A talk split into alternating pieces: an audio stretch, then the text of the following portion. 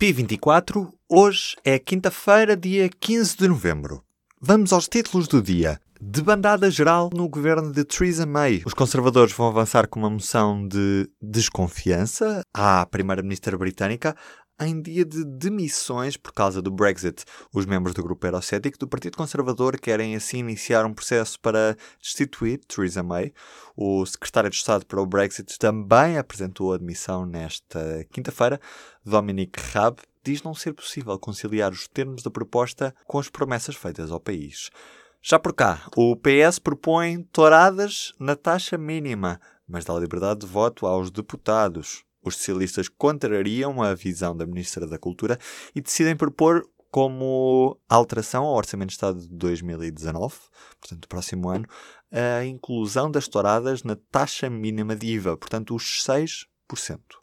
E há fundos europeus para pagar a Web Summit. Pelo menos é essa a vontade do governo que quer usar dinheiro da Europa para pagar parte dos cerca de 11 milhões de euros anuais que vão ser entregues à empresa que gera o Web Summit, isto como contrapartida da permanência da conferência em Lisboa até 2028.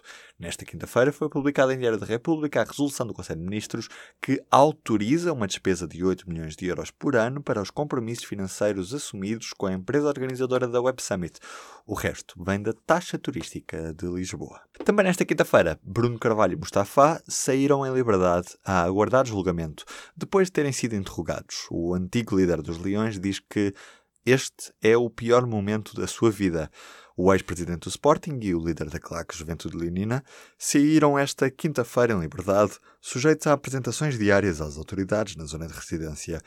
Cada um fica com um termo de identidade e residência e é ainda obrigado ao pagamento de uma calção de 70 mil euros. Já a seleção portuguesa de síndrome de Down sagrou-se campeã da Europa de futsal nesta quinta-feira.